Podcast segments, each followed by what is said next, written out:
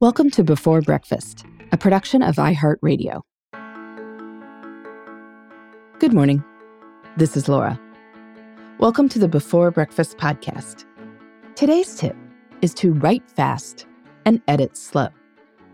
When you're working on a project that requires making something new, aim to create first without questioning yourself. Then, once you've gotten your ideas down, you can be more disciplined about turning this something into something better. This counsel to write fast and edit slow will be familiar to writers who are often encouraged to treat writing and editing as separate processes. They require different kinds of thinking.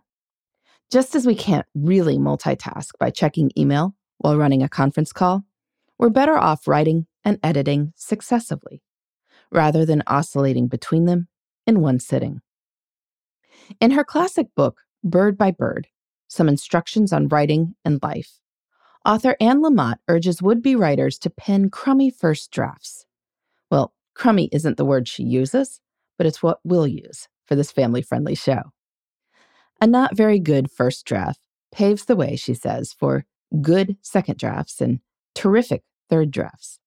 Lamott discourages perfectionism, which, she writes, means that you try desperately not to leave so much mess to clean up. But avoiding mess may not be advisable, according to Lamott. Clutter is wonderfully fertile ground.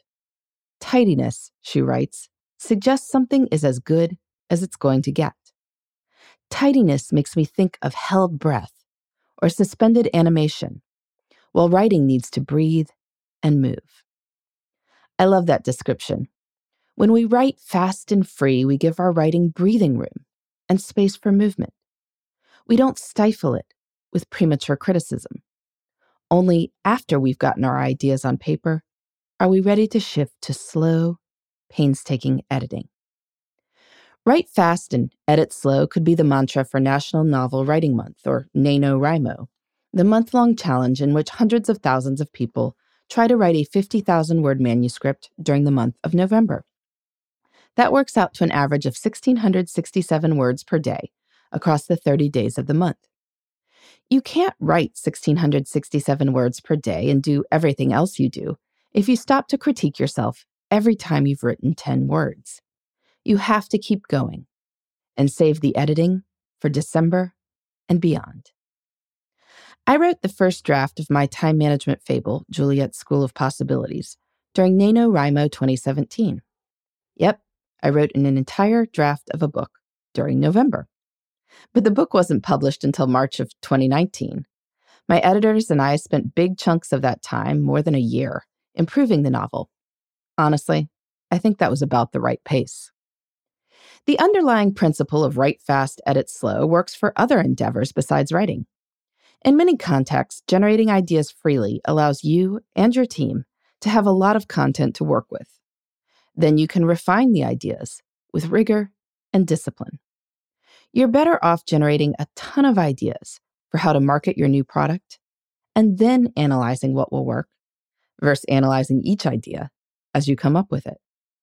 That's a great way to get bogged down. Being okay with lots of crummy stuff allows us to sort through the rocks to find the gems and get those gems polished to share with the world.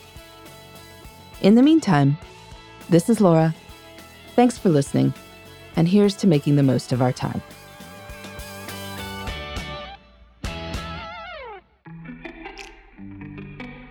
Hey, everybody. I'd love to hear from you. You can send me your tips, your questions, or anything else. Just connect with me on Twitter, Facebook, and Instagram at Before Breakfast Pod. That's B E, the number four, then breakfast, P O D. You can also shoot me an email at beforebreakfastpodcast at iheartmedia.com. That before breakfast is spelled out with all the letters. Thanks so much. I look forward to staying in touch.